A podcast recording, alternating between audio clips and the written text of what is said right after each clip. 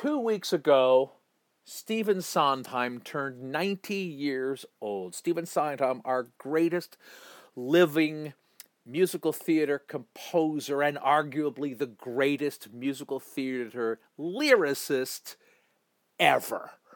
Um, and my nephew, Andrew Moorhead, who is currently a, an MFA student at NYU's Tisch School for the Arts, uh, getting his MFA in dramatic writing, who has also written several musicals on his own. And to celebrate uh, Sondheim's birthday, created a list of Sondheim's top 90 songs. But Andrew, let us just stipulate, before we even get into the conversation, let us just agree to stipulate that I am an old, probably bitter and jealous iconoclastic old poop, and that you are a callow and naive youth who lacks wisdom and doesn't need to be taken seriously in any capacity. Is that about right? That sounds about right. I have never seen Follies or Little Night Music. Oh my God, why am I even talking to you? Good morning, good afternoon, good evening, whatever it is, wherever you are. I'm Austin Tichenor, one third of the Reduced Shakespeare Company, and you're listening to this week's Reduced Shakespeare Company podcast, number 695 90 Sondheim Songs.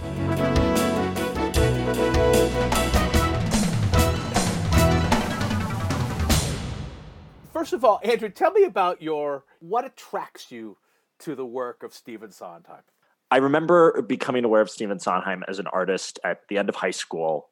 Uh, and it was Company, actually, which was the show that sort of introduced me to his style. I knew Gypsy and I knew West Side Story, but I just knew them as shows. I had no awareness of Stephen Sondheim being a lyricist um, or or being a, a part of it. Uh, but and I remember that led to just a deep dive. And like with many, I think, teenagers, when you're responding to art, it's oh my gosh, I can't believe someone is explaining the way I feel all the time. Uh, songs like you know losing my mind and are are you know all very uh, uh, relatable for a young man in the throes of unrequited love or or um, something like finishing the hat becomes like uh, uh, an anthem of just writing and an, an, art, an artistic process. And uh, I just remember being um, so moved by it and and struck by the craft and uh, just totally totally inspired totally taken away by by the world that he creates with his his music and his lyrics. Well, like you, I uh, um, um, discovered him in I don't know middle school or whatever. But then uh, uh, I also was in a production of Company when I was in college.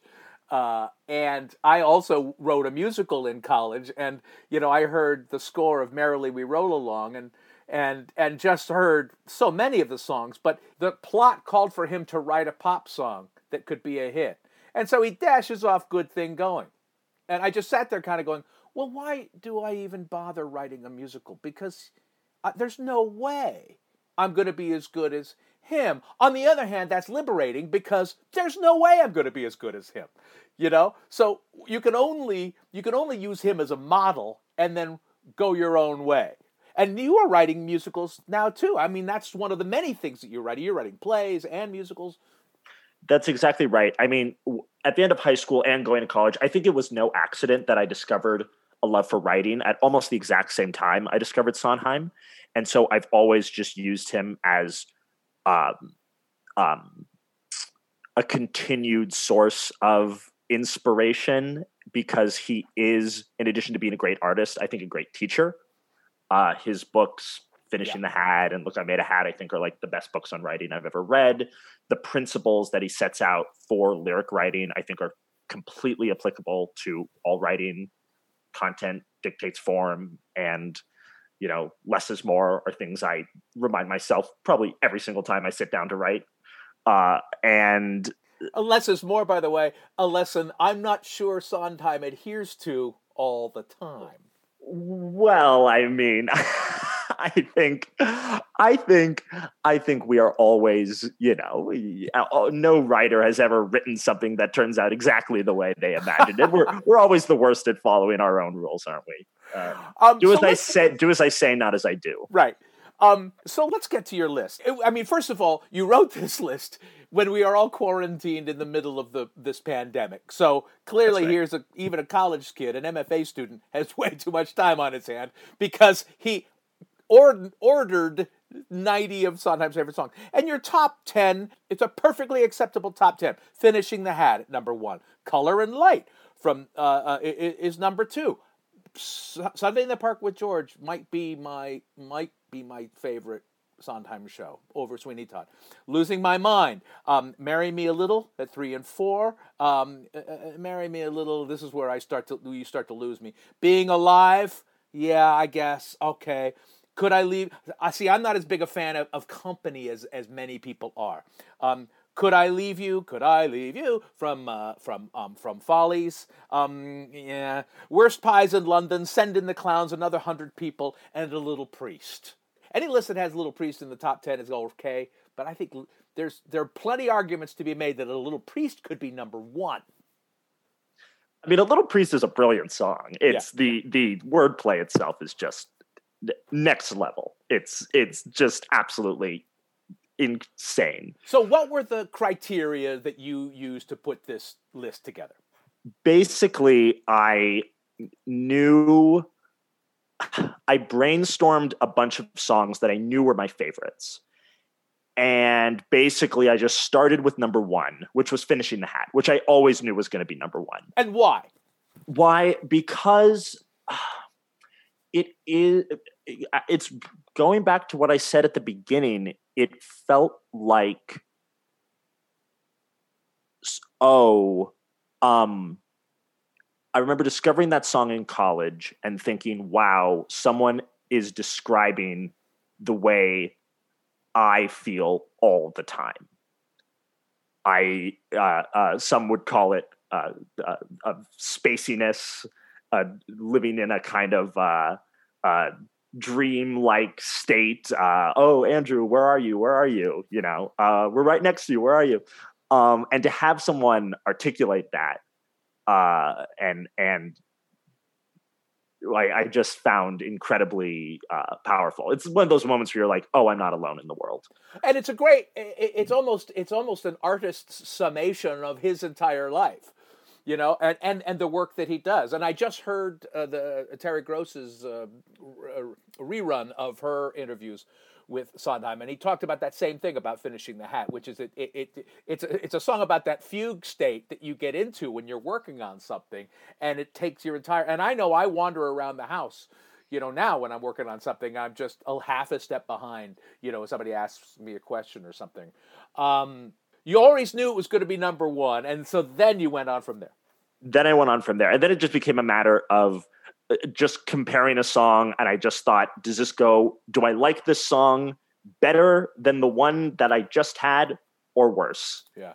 And then I would either put it below it or above it. And I just went through that with 90 songs where I thought, okay, I like this song better than this song. Put it up one spot. Oh, I like it better than the next one. Yeah. Moved it up and so it was just it was sort of a ladder building a ladder yeah. that way just sort of moving things up and down one at a time until i thought all right this seems this seems about this seems about right. So there was, there was a, there, yeah. there was a little method in the madness. What um as i look at your list and um and and, and so we went back and forth on facebook too because you had uh, ranked some of my favorites lower down uh, and that's always fun. That's the purpose of these lists too, is to start ridiculous arguments. Um, that's right. Uh, uh, but if, if I if I can summarize your priorities, you, you, the list seems to include more songs that are like mini little plays that take you out of the play you're in that I would prioritize, like "Marry Me a Little." I'm I'm more drawn to the songs that display all the wit, all the cleverness, all the emotion, but actually forward the plot or reveal an important aspect of the character, not just an interesting one. Yeah, it sounds like you're more of a uh, like you would perhaps, for example, put my friends higher because it's essential to to revealing something about the character. Um, I uh, I guess you know it's I think the list being like that is probably a function of just how I discovered Sondheim, which was cast albums, not from seeing the shows. Uh, yeah, right. I mean, I had listened to Sweeney Todd dozens of times before I ever saw the show. Um, and I, I would even argue that I, I had crazy ideas in my mind, which were I should just make the top 10, the first 10 songs of Sweeney Todd, because the first 10 songs of Sweeney Todd are such a unified movement. Mm-hmm. They just flow so perfectly t- with each other and complement each other so well that everything from the first whistle all the way through my friends is probably like the most perfect thing ever written. Um, that I should just make that the top 10 and then just start filling in from there. So I definitely had that consideration, but I think in the end, you, you listen to songs individually and it's those individual moments that just those are the things that stick with your heart and soul uh, and you start thinking less and less about about plot and character i suppose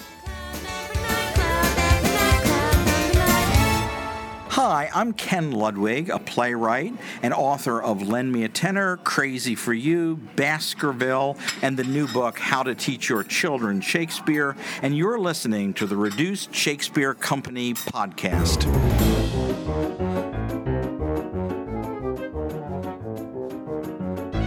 Where can you RSC the RSC? As of today, April 6th, 2020, all of our live performances originally scheduled for April and May of 2020 have been postponed until 2021, except for our two performances of Hamlet's Big Adventure, a prequel, which have been optimistically rescheduled for this July 12th, 2020.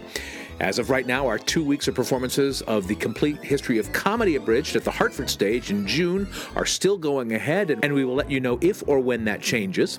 We've created a brand new page at our website, reducedshakespeare.com, where right this second you can watch us perform many of our epic abridgments from the comfort of your own shelter in place. Right now, you can see The Ring Reduced, where we transform Wagner's 17 hour ring cycle into a brief and palatable 23 minute musical film. Lost Reduced, where we cram the first five seasons of the landmark TV show Lost into 10 minutes, our appearances on two Jeopardy tournaments of champions, plus some brand new videos recorded and shot especially for right now by me and Matthew Croke. We'll continue to add to this page, so be sure to bookmark it and keep hitting refresh. You can grab your own copy of Pop Up Shakespeare, written by me and Reed Martin and beautifully illustrated by Jennie Maizels. It is perfect if you're homeschooling little children right now, little children of any age. It's on sale worldwide, and you can find links to both Amazon and independent bookstores in the US and the UK on our website. You can hear us via this podcast and other recordings available at Apple Music. If you're working from home or binge listening, now would be an excellent time to leave us that five star review you've been planning to leave. As always, the very best way to stay up to date about all of our worldwide performance dates is to sign up for the Reduced Reader, our email newsletter. Go to reducedshakespeare.com and click on the link to subscribe and check out our touring page for specific box office, venue, and ticket information. And now back to my conversation with my nephew, Andrew Moorhead. I was asking him whether his list of the top 90 Stephen Sondheim songs had evolved since he first posted it. Have any of my stupid arguments or any of your other friends' stupid arguments uh, changed your mind at all?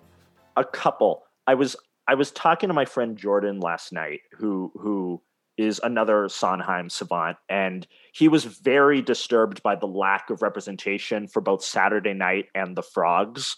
Here's what I think I, about your friend Jordan. Oh I, God! I, I, went back.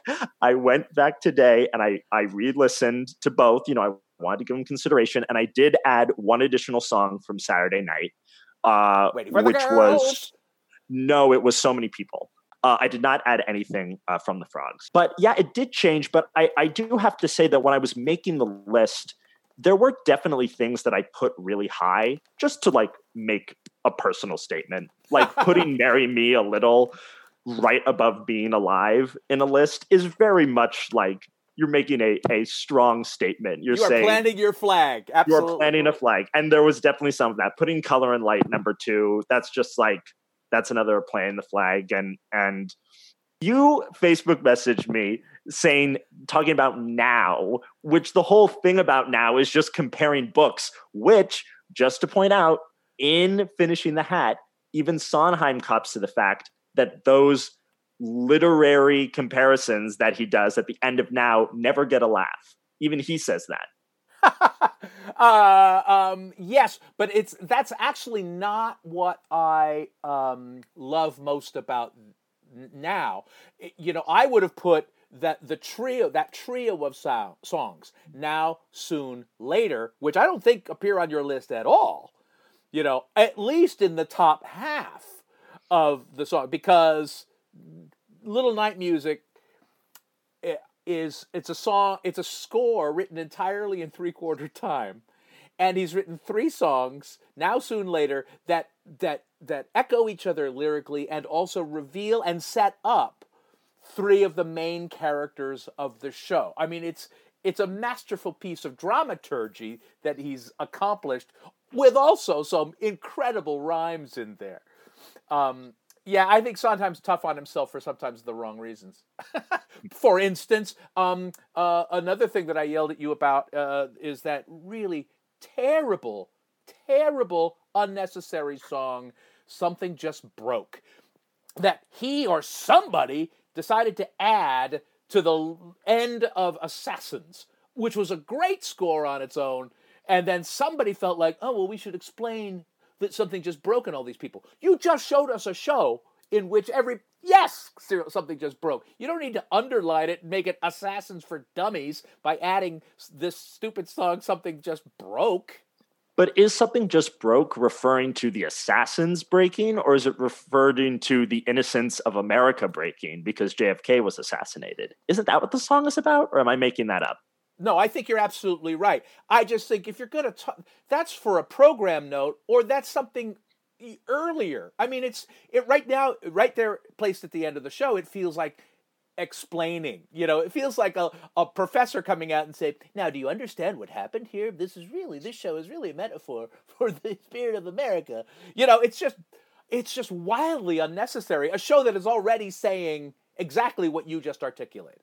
Well, I will say that when you your comment did make me go back, and I, I swapped it out for the gun song, which is uh, a better song anyway. Yes, and and uh, yeah, gets well, at something a little more eerie, a little more disturbing. And one of the other things I love about, about your list is that every so often I'll think of a song and I'll go, wait a second, did Andrew include this on in this list? Because if he didn't, we're, if he didn't, we're going to have words. Um, and fortunately, you have included. I, I I don't think I've thought of one yet that you haven't included, with the exception of now, soon, later. Um, so I, it, it's good that this is a never. Uh, uh, uh, this thing. This thing is alive. Your list is being alive and ever changing and ever growing, right? It's moving on. It's being alive. It's yes, yes. So you're in the MFA program. The uh, dramatic. What's the name of the program at, at NYU? It's uh, dramatic writing. So I'm getting an MFA in dramatic writing, which is just a highfalutin way of saying it's playwriting, it's screenwriting, and it's uh, TV writing all rolled into one program but which is great because there's a practical element to that. I mean, oh, you, there are many, many famous playwrights who have come out of the NYU's playwriting program, but very few of them are making livings as playwrights exclusively. They are writing for film and they're writing for television. So for them, for NYU to acknowledge that and just call it dramatic writing uh, is great. It's a very prestigious program you got into. I, I, I, I I'm giving you crap on on on, on the Facebook, but uh, uh, really, I need to I need to be slightly more respectful to you because this is a pretty impressive program you've been in. Well, thank you, thank you, and and the reason I went ultimately is so that I could have my MFA, so I could be on the same intellectual level as you, so that we could. I could hang with you in, in just these kind of debates. So so I'm putting it to good use already but no, you you you do bring up a great point about the program. I mean, and and even some of our greatest current playwrights are also writing for the screen. Um, uh, the one that jumps to mind first off is Branden Jacob Jenkins, who wrote for Watchmen this past season. Mm. There's so much crossover now in the industry between theater and TV. So many TV shows look for playwrights, um, and so many playwrights look for TV jobs that it just makes, I think, both artistic and kind of practical career sense to go to a program like that. and and when you come out of this program and and when you're done writing roles for your parents will you be writing roles for your aunts and uncles and cousins austin you know i've already done that. You're setting me up. That was such a setup. Yes i wrote a play and then cast your daughter my cousin the brilliant daisy tichenor in it and she came out to los angeles and did it. Yes. Yeah i'm not worried about daisy. I'm worried about me. It's all about number one. oh oh okay okay okay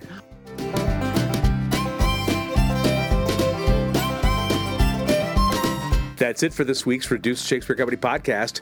You've heard ours. Now send us your two bit opinions about Stephen Sondheim's oeuvre via email to feedback at reducedshakespeare.com.